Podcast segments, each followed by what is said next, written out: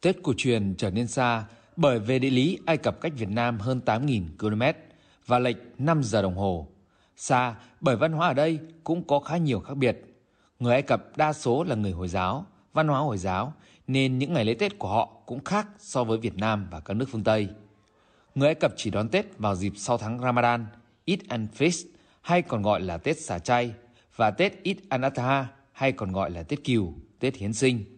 Người Hồi giáo thậm chí không chú trọng đến Tết năm mới theo lịch dương vì họ sử dụng hồi lịch. Chính vì thế, người Việt Nam ở Ai Cập đón Tết cổ truyền theo cách riêng của mình, trong không khí xã hội nước sở tại khá yên bình và tĩnh lặng.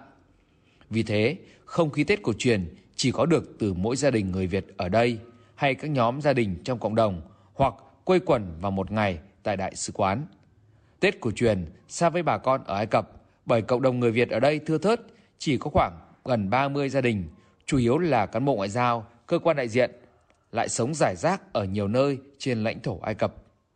Tết còn xa bởi thiếu thốn nhiều thứ như gạo nếp, đỗ xanh hay lá rong và thậm chí cả thịt lợn. Nhưng Tết cổ truyền lại rất gần bởi trong hoàn cảnh và điều kiện khó khăn ở Ai Cập như vậy, mỗi gia đình và cộng đồng lại có cách riêng để Tết trở nên ấm áp hơn. Những ngày Tết cổ truyền, hầu như nhà nào cũng sẽ làm một mâm cỗ tất niên theo cách riêng để chồng con và bản thân nhớ về quê hương, ông bà, tổ tiên và ôn lại truyền thống văn hóa dân tộc. Gọi điện chúc mừng năm mới ông bà, bố mẹ và người thân. Một số gia đình sẽ cố gắng gói cho được vài cái bánh trưng bằng lá chuối để thấy Tết ở một nơi xa nhưng rất gần và để thấy được hạnh phúc bên người thân sau một năm sóng gió. Trong bối cảnh dịch Covid-19 bùng phát, để đảm bảo an toàn cho bà con, Đại sứ quán sẽ tổ chức gói bánh trưng để sau đó gửi tặng tới bà con kèm theo thư chúc Tết của đại sứ. Món quà tuy nhỏ nhưng thực sự rất ý nghĩa bởi nó không chỉ thể hiện sự quan tâm của cơ quan đại diện với bà con cộng đồng mà giúp bà con thêm gắn bó, đoàn kết và không quên quê hương, cội nguồn. Điều đặc biệt hơn là bánh trưng do chính anh chị em trong đại sứ quán gói, lá rong, gạo nếp, đỗ xanh được gửi từ Việt Nam sang.